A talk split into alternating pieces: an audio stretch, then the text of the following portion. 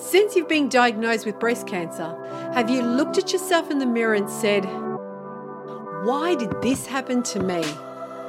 Well, you're not alone. I did too. But this is a time when you're given two choices.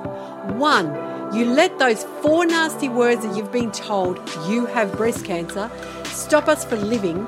Or two, we can take what we're being given to us and use it as fuel on our path to healing, growth, self discovery, and to bring out the best of us and become the hero of our journey while we get to inspire others to do the same.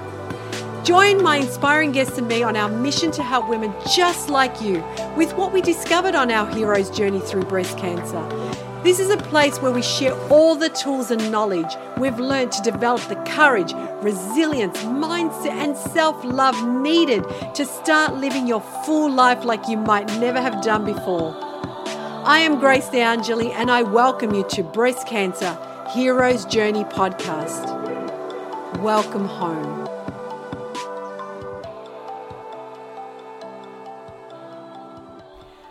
Hi, guys, and welcome to today's episode. So, here I am continuing this mini series. We're speaking to this amazing woman, Sharon Oakley, who shares her story through breast cancer at a young age of 58 and explains what she felt and how she didn't feel the support she thought she would get after her treatment was finished, but also how she's living her authentic self.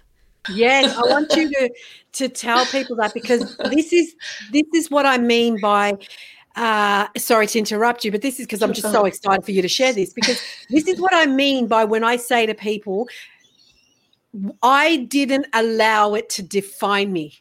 I took it and I went forward with it. And this is what I mean. And look, I, I mean, I know I'm wearing thermals. I'm sorry it's cold down here in Melbourne. Um, but I've got goosebumps because I'm so passionate about people saying F you, cancer. You're I'm gonna put you, I'm gonna put you under my arm like this phone, like that, and you're coming with me. We're going. Yep. I don't yep. care where we're going, we're going. You know, you're not gonna sit there and hold it and oh, no. oh, hang on, let me no, we're going.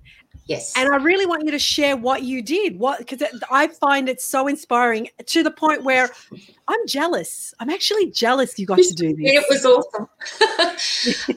I'll do a quick lead up to the show because yep. it wasn't it was something totally out of my comfort zone um, last year covid we didn't have a, a, lot of it up here but it, it sat us on our bums um, we were watching the rest of the country and i really worked hard last year to get um, into a good headspace because I, I, felt I was letting every my family in particular with the kids because I was grumpy all the time and angry. So I got over that and then I decided whatever the year 2021 brings, I'm going to step into it. Whatever it puts in my path, I'm going to accept and run with it because every time I put myself outside my comfort zone, I make amazing connections with either people or experiences. So I wanted to start experiencing things because I felt I wasn't living. So I just happened to come across this lady, um, Sophie Tea. She's an artist in Sydney. Um, she does a, a lot of art overseas, more so than um, here at the time, because she got stuck in stuck in Australia um, after COVID. And she paints women's bodies in the most amazing colours and shapes, and they're real people that she paints. She just doesn't make them up. She mm. um, put a call out for women to send their naked bodies to her to paint. And to her surprise, she got quite a few people. And with those came stories as well. So I believe she paints um, for the women. That's my interpretation. So I loved her art. And then late last year, she did what she calls a nudie show in London. And all these women go to her, went to her gallery, got painted naked just a, a pair of a G string or a pair of knickers, got painted, and then they walked the streets of London. And I remember thinking, oh my God, I wanted to celebrate getting over my treatment and just reward myself. And I was looking at overseas trips, couldn't do them anymore.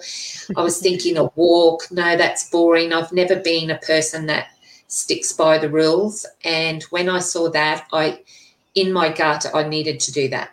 Mm. But it was London, so I thought, eh, that's never going to happen. And there you go. Put it in front of me, and I'm going to run. Uh, May, she decided she would have another nudie show. So I applied, and you had to answer questions as to your why, what you wanted to get out of it, etc. And my granddaughter was with me, sitting beside me, and I said, I had my finger on the button. I said, What do you think? And she said, Do it, Nanny. So we pushed the button and we kind of forgot. And it was a really nice conversation to have with her because I'm a mm. plus size woman and I wanted her to know that sometimes we feel invisible. And it was to celebrate all that hard work I did to get well.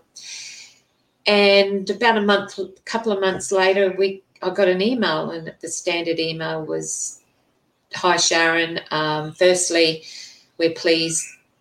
We're happy that you applied." And I thought, "Oh, that's a dear John letter." And the next sentence was big capital letters. You have been chosen to be oh, one of our nudies. I screamed. I screamed. McKenna was sitting beside me, and she said, "What, Nanny? What?" I said, "I'm going to be a nudie." She goes oh my God, are you going to do it? I said, hell yes. So then it was preparation for the nudie. I've never done so much self love in all my life. I've mm. exfoliated, I dyed, I plucked, I shaved, I waxed, had the best time. And honestly, that's something I needed to do. Yeah. So did that, went to Sydney, um, which was totally out of my comfort zone as well, just yeah, it was bizarre weekend, and I met 19 other amazing women because there was only 20 of us chosen out of a couple of thousand in Australia. Wow. And we were pampered, we um, were painted, we were splattered, and then we did two catwalks in oh. front of um, about a thousand people. Um, and then we we were given earlier in the day a cup a silk robe that we could walk around and mingle with. No, no one touched those robes. They stayed in the dressing room, and we're just wandering around completely naked, getting selfies and having chats and um, being told how fantastic we were. And some of the husbands were saying, "I wish my wife would have done something like that. She has no self confidence." And I'm thinking, "Oh my God, mm. ladies, come on!" So um, I'm flying down again in two weeks to have dinner. yeah, I know. Me. That is. I feel very indulgent. Bring it on. but it happened so fast, and we were all very teary the next week, mm. just digesting what we had done because um, it triggered a lot of emotions. Um, and just to sit with the ladies again over dinner will be absolutely Beautiful. amazing. Absolutely. So, um, a bit extreme, but worth every single second. Oh, wow. Like I said, though, it was when you sent me that video, I was like, oh, okay, what, what has she done here? And I'm watching it. And the more, and and the thing is, like, you know, for those that, you know, want to see it, um, I'll make sure that I put uh, the link of um, Sophie's link up so you can see it because I think she's still got it on her IGTV or something. so. Yeah, so you could see what what we're talking about. Um, so, yeah. but it was just to me, it just screamed that. See, the thing is, a lot of women think, oh, okay, I need to be successful. I need to be uh, in corporate. I need to have this. I need to have that to feel empowered. No, no, that there was the mo- that for me um you know i'm on a uh, uh, when i say i'm on a spiritual path i am on a spiritual path as well and on a spiritual level that to me screamed out yeah. so much power in women without anything just that sitting with those 19 you're raw yes yeah. you've got beautiful paint on you but you're naked, like you said. Yep. You are naked from top to Absolutely. toe, except for your underwear. You're naked, colored. Yep. But it was so powerful that when my husband watched it, he said, Wow, look at the power of these women. And. I said, That's mm. exactly right. You don't yeah. need all the glitz and glamour to feel powerful. No. You know, and that's where a lot of women struggle with that because a lot of women, even going through what we've gone through, you know, there are women who obviously had to have a breast removed. Yes. Um, I haven't, I'm blessed, and I believe you mm. haven't. No. So, you know what I mean? And things like that. And they don't feel so beautiful anymore. And I think, you know what? You are beautiful. You Absolutely. are beautiful, regardless what you have. Don't look yeah. at all the glitz and glamour. Because guess what? I had the glitz and glamour. It went. I had a seven figure business that that we mm. lost it all two days mm. before I was diagnosed. Uh, you Gee, know, yeah, I was, I was, you know, I was driving around the quarter of a million dollar cars. I had it all. And then I had nothing. I had the long, luscious hair and all of this and da da da da da. You know what? Now I wear makeup. Before I used to wear makeup to hide. I had long hair yes. to hide now, and right, in my case, it was bad timing, guys. It really was. And I say that a lot, but it's true.